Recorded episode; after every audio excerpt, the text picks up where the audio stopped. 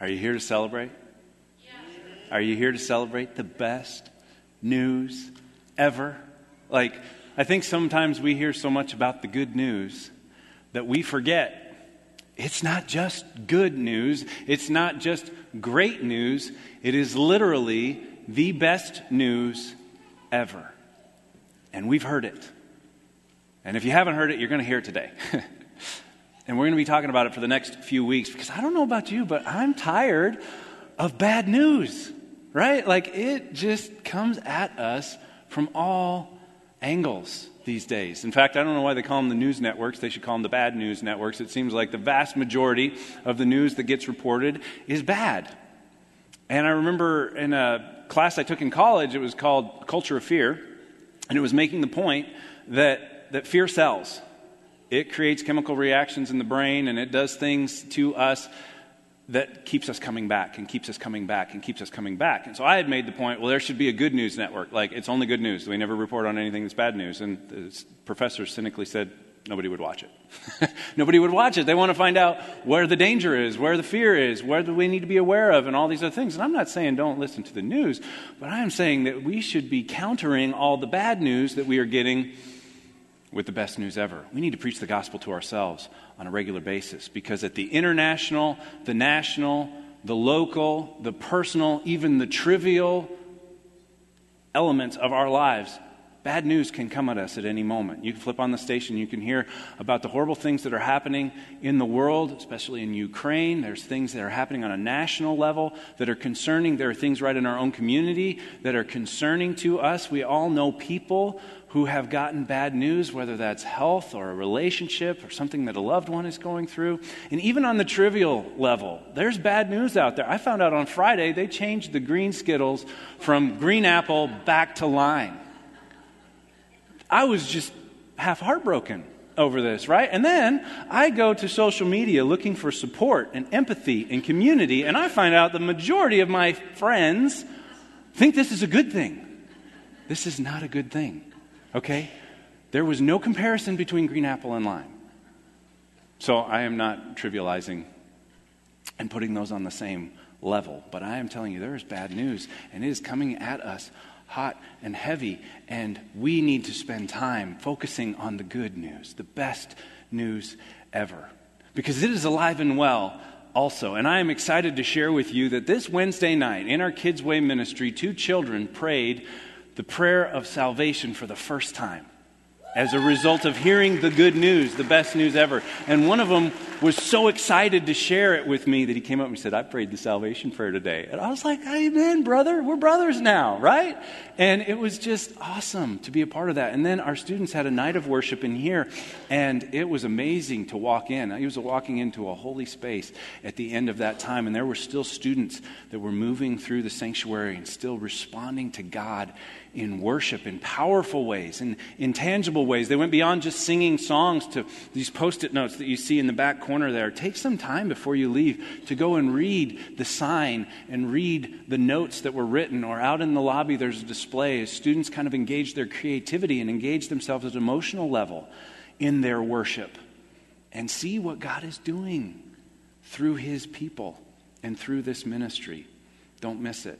So, for the next four weeks, today and the next four weeks, we're going to be looking at the gospel, at the good news. That's what that word literally means. You may be aware of this, but there's a Greek word, euangelion, and that Greek word literally means a good message, or when it's applied to a person, an angel or a messenger.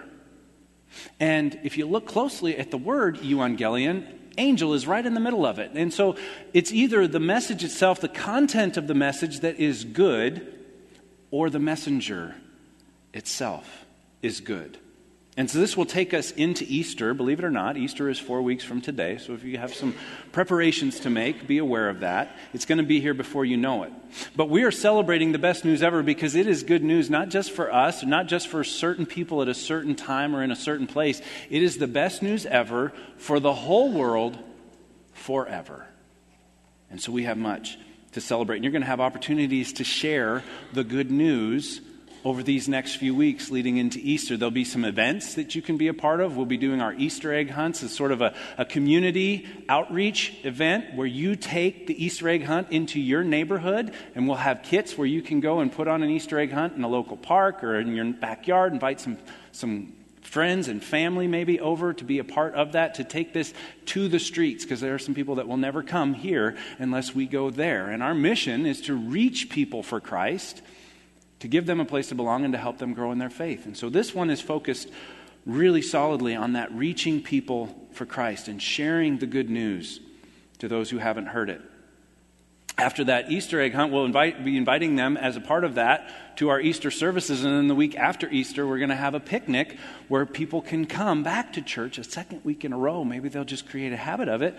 And we'll have a picnic together and we'll play on the playground and we'll do fun things together here in the spring as the weather gets nice. So pray for good weather. Pray for those invitations that we'll be making. Pray, pray, pray. You may have noticed there's a little more of an emphasis on prayer this year, and that's just something I felt the Lord convicting me to. So we did a 24 hours of prayer back in, in January. We're going to do another one here uh, in early April, the weekend before Holy Week. We're going to have a 24 hours of prayer. And so you can sign up for that today out in the fellowship hall. I'm sorry, out in the lobby. Um, it's been in the digital bulletin. You can sign up online as well. But this is an opportunity to come and really just pray for God's covering and pray for people to come and people to hear the best news ever. Then we'll have our Holy Week services with a Monday, Thursday service, and our Friday, Good Friday prayer time. There's going to be a ladies' brunch. There's all kinds of opportunities to bring people into the church to hear the good news.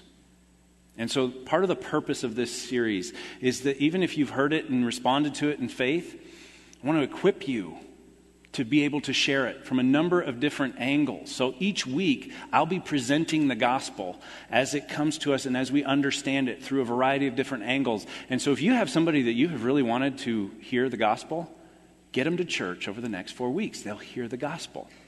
But if you have people that, that you interact with on a regular basis, you're also going to, to get some skills and some, some ability to learn the gospel and to be able to present it in a way that might resonate with somebody that will only hear it from you, that will only hear it if you share it. Because that's when you become the messenger.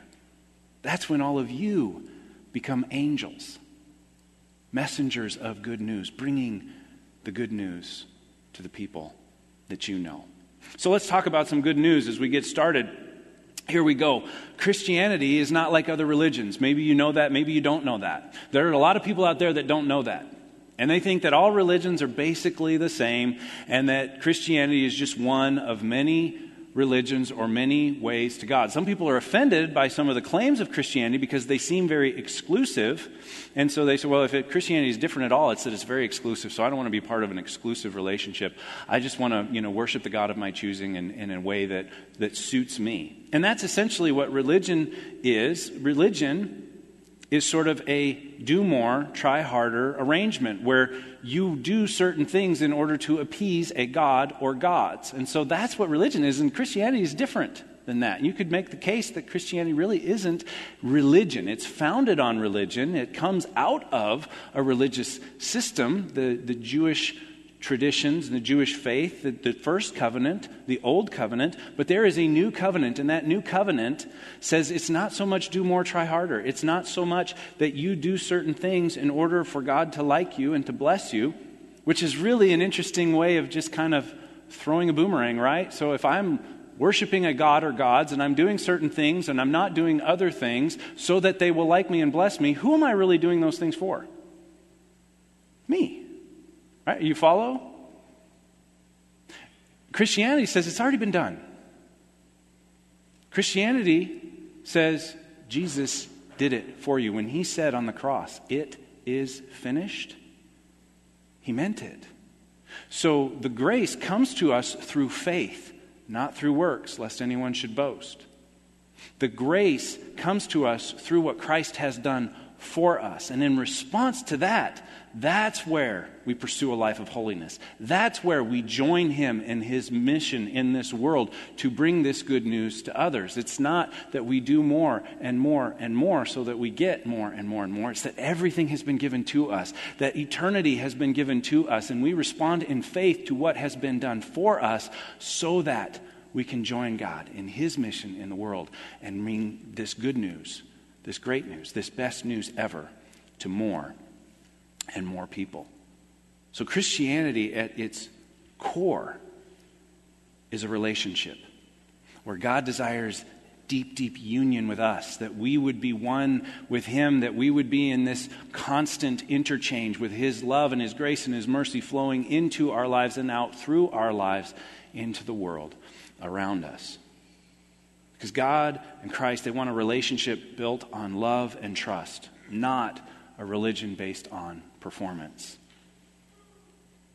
Jesus even said that there would be many in the last day, at the final judgment, that would come to him and say, Lord, Lord, did we not? And they would list all the impressive things that they did. And he, he said, I'm going to tell them, Depart from me, you workers of iniquity. I never knew you. I never knew you. We talked about this at length in this third message of the Unexpected series. We called it the worst surprise ever. Because there's going to be a lot of people that are going to point to a resume and say, Did I not? Did I not? Did I not? And Jesus is going to say, I don't know you. And that word that he would have said, the Aramaic word, the Hebrew word, yada, I never knew you. It's the deepest, most intimate form of knowledge. It's the knowledge that God desires to have with us and for us to have with Him, to know Him deeply and personally and consistently. And so this week, we're going to focus on the one true God. That's where we're going to sort of be in this foundational message as we'll build upon this. And it's a foundational concept that, that you may have heard of the Trinity before. And you may have thought, well, that's just a theological mumbo jumbo. I don't need to know all about that. Well, it's actually really important. And it's also really unique. And it, it is so important that we need to spend a whole sermon making sure we understand the Trinity and why the Trinity is a big deal and what that means for us. And it's a great example of the relational element of Christianity. And as I just mentioned, it's not found in other religions. This is unique to Christianity. So let's dig in here. We're going to base this whole series out of John 14, verses 1 through 7. John 14, 1 through 7. This will be the launching pad or the springboard for each message. And uh, today we're going to read the whole passage but focus on verses 1 and 7. So in John 14, 1 through 7, if you're in the sanctuary here and you want to grab one of those hardcover Pew Bibles, that's page 1675. But at this point in the Gospel of John, Jesus is in the final hours of his life, probably the final 24 hours of his life by this point. And he's just partaken in the Last Supper with the disciples. He washed their feet. He, John focuses a lot of attention on that in John 13. At the end of John 13, Jesus gives them the new command. He's just instituted a new covenant in his blood, which is what we are recipients of, where his blood has paid the penalty for our sin. He's just instituted a new covenant, so he gives them a new command. He says, The new command I give you love one another. As I have loved you, so you must love one another. By this, all people will know that you're my disciples if you love one another. And that's where we pick up John 14, an extended period of teaching with Jesus and his disciples, some of the main things that he wanted to make sure they understood before he suffered and died. He says in verse 1 Do not let your hearts be troubled. Trust in God, trust also in me. In my Father's house are many rooms. If it were not so, I would have told you. I'm going there to prepare a place for you. And if I go and prepare a place for you, I will come back and take you to be with me, that you may also be where I am. You know the way to the place where I'm going. Well, Thomas said to him, Lord, we don't know where you're going, so how can we know the way? And Jesus answered, I am the way, and the truth, and the life. No one comes to the Father except through me. If you really knew me, you would know my Father as well. From now on, you do know him and have seen him.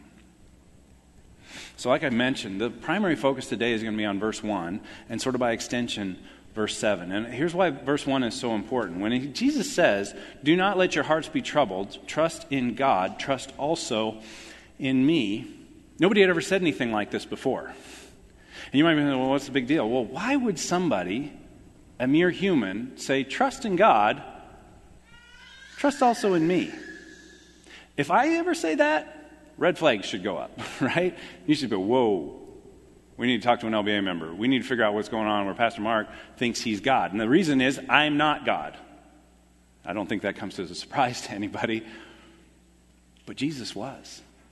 And that's why that is such a significant claim. In verse 7, he, he fleshes that a little further. He says, If you really knew me, you would know my Father as well. From now on, you do know him and have seen him. If you've seen me, you've seen God. If you know me, you know God. Why? Because God and I, we're one. We are not separate entities. We are one entity. Maybe a variety of forms, but one entity. And Jesus can say that because he is God. He said something similar a few chapters earlier in John chapter 10, got him in a little bit of trouble with the religious leaders of the day. But in John chapter 10, he's teaching, he's going along, and he's basically saying in verse 27, My sheep listen to my voice. I know them, and they follow me. Okay, we're tracking with you. I give them eternal life, and they shall never perish. No one can snatch them out. Wait a minute, you give them eternal life? Hold, hold on a second. No, he keeps going. My Father, who has given them to me, is greater than all. No one can snatch them out of my Father's hand. I and the Father are one. He states it as clearly and as explicitly as he possibly could. Jesus and God are one. Now, none of the prophets in the Old Testament said anything like this. Neither did Mohammed or Buddha or Confucius or any of the other leaders of other world religions. This is unique to Jesus. Only Jesus said this. And it differentiates him from all the other religious systems and all the other religious leaders and founders of religious leaders. Now, there's a few cult leaders out there that have said something similar, but it wasn't true. They weren't actually God. So that's where the differentiation is made. And C.S. Lewis highlights the importance of this in a quote you may have heard before, or maybe you've heard the summary the liar, lunatic, or Lord concept. But here's what C.S. Lewis says, and this is from Mere Christianity, which is a wonderful book. He says, I'm trying to prevent anyone from saying the really foolish thing that people often say about Jesus. I'm ready to accept Jesus as a great moral teacher, but I don't accept his claim to be God. How many of you have heard something like that stated at some point in time? I see some hands going up, some nods, some head shaking. It's not just pastors that hear this. And as you share your faith and try to explain to people the best news ever, you might hear this. But C.S. Lewis says that is the one thing we must not say. Why? Because a man who was merely a man and said the sort of things that Jesus said would not be a great moral teacher. He made claims that would not hold up if he were not who he said he was. He would either be a lunatic on the level of the man who says he's a poached egg, or else he would be the devil of hell. You must make your choice. Either this man was and is the Son of God, or else a madman or something worse. You can shut him up for a fool, you can spit at him and kill him as a demon, or you can fall at his feet and call him Lord and God. But let us not come with any patronizing nonsense about his being a great human teacher. He has not left that open to us. He did not intend to. Do you understand the argument that's being made? Because Jesus said, I and God are one, I am God, I give eternal life you can't just relegate him to the category of a great moral teacher and say, oh, I'll take some of his advice on how to live and have better relationships and forget the rest because of all the other things he said. And he's not a great moral teacher if those things are not true. That would be immoral. He would have been a liar, or he's a lunatic, or he is Lord and God. And I, for one, believe that he is Lord and God. And I believe many of you have come to that conclusion as well. But there are a lot of people out there that think it's fine to just sort of say, yeah, he's a good teacher. I'll read the Sermon on the Mount every now and then, try to do one or two of those things. And that is not what he left to us. He left so much more. And as my New Testament professor said, the first day of New Testament 1, where we were focused on the gospel, he said, We are focusing on the gospels, and more importantly, we're focusing on Jesus. Because if you get Jesus wrong, you get everything wrong. If you get Jesus wrong, you get everything wrong. And if you get everything else right and you get Jesus wrong, there will be weeping and gnashing of teeth for eternity. So that's why this matters so much. So Jesus and God are one. You aren't following somebody who was merely human. Jesus is and was divine. He did exactly what he said he would do. He was truly human, truly divine. And so John 3:16, that great passage that so many of you have memorized and so many people have put on their wall or have put in important places where they would see it on a regular basis, that God so loved the world that he gave his only begotten son. See, Jesus was very unique. He was God's only begotten Son. There's a big difference between begetting and creating. God created all this stuff, but He begot Jesus because to beget means to beget of the same kind. So I've created all kinds of wonderful things. I've made a lot of cool stuff. I've made a chess set. I've created a lot of sermons. I've created a lot of articles and devotionals and things like that. But I have only begotten four things. I've only begotten Keaton, Ryan, Owen, and Carson. They are unique. And Jesus is unique. The only begotten Son of God because what God begets is God. But it doesn't stop there, does it? I mentioned earlier we're talking about the Trinity, not the binary, right? It's the Trinity. It's not the binary. It's not just Jesus and God. There's a third member to the Trinity. There's a third part to the Trinity, and that is good news also. That third part is the Holy Spirit. And tragically, the Holy Spirit has been very neglected over the last couple hundred years. Almost to the point where a lot of people would sort of see this, the Holy Spirit as a second class member of the Trinity. Like there's Jesus and God, and then there's the Holy Spirit. And nothing could be further from the truth.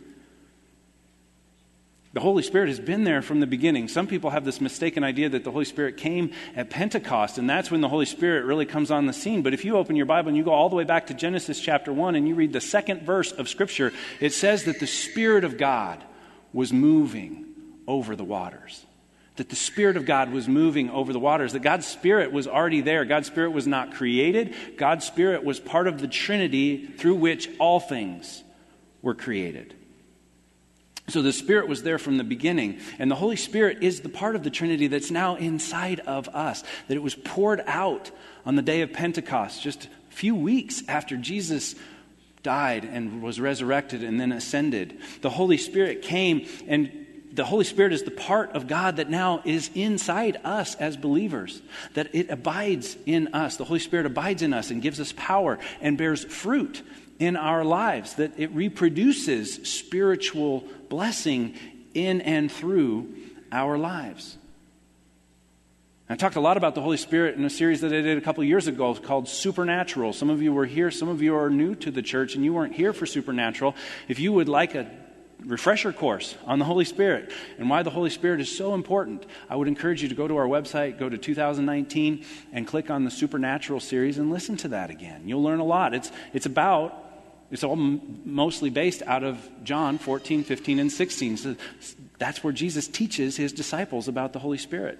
Some of the last things he said, if you, if you knew you were 24 hours to go, you would only say things that were really important. And Jesus spent the majority of his time with his disciples teaching them about the Holy Spirit. And so it's very important that we understand that the Trinity is not three gods, the Trinity is one God. So when God said through Moses in Deuteronomy 6 4, Hear, O Israel, the Lord your God, the Lord is one. He's saying it's not multiple gods. This, Christianity and Judaism are not, are not polytheistic religions. They're not religions with multiple or many gods. There is one God that comes to us in three different persons. And so there was some question about this in the early church. Like, is this heresy? Are they talking about three different gods a Father God, a Son God, and a Holy Spirit God? What's that all about? And so uh, teachers and, and, and theologians helped people to understand it based on Scripture that it's three persons but one substance. And so there's an image that I shared in the Supernatural series that I wanted to pull out and put before you again. It helps us understand that the Father, the Son, the Holy Spirit, each one is God. You see those lines going into the middle, that they're all God. But the Father is not the Son, and the Father is not the Holy Spirit. Likewise, the Holy Spirit is not the Father or the Son, and the Son is not the Father or the Holy Spirit. They have uniquenesses, but they are all essentially God. In their essence, they are God, they are divine. Just this week, I, I, saw a quote from St. Patrick. It was on St. Patrick's Day. Happy St. Patrick's Day, by the way, a few days late. Hopefully, you wore your green and you didn't get pinched too much. But St. Patrick wasn't just a happy little leprechaun, he was a missionary. He went to the island of Ireland and he started one of the greatest gospel movements, disciple making movements of all time. And he said this quote, and it resonates with what we're talking about here Christ beside me, Christ before me, Christ behind me, Christ within me, Christ beneath me, Christ above me. And I like to think of the Trinity surrounding us in this relationship, this eternal relationship of divine love with the Father, the Son, and the Holy Spirit. And they surround us and they go before us and they stand behind us, and the Holy Spirit is within us and they are above us and they are beneath us and they are beside us because they want us to experience that divine love that they have been experiencing for eternity and will experience for eternity. And so it's interesting, you may have already done this if you're like, I wonder where the Bible talks about the Trinity. And you went to your concordance and you looked at the T's and you went all the way through the TRs and then, a, wait a minute, Trinity's not in the Bible. But it is.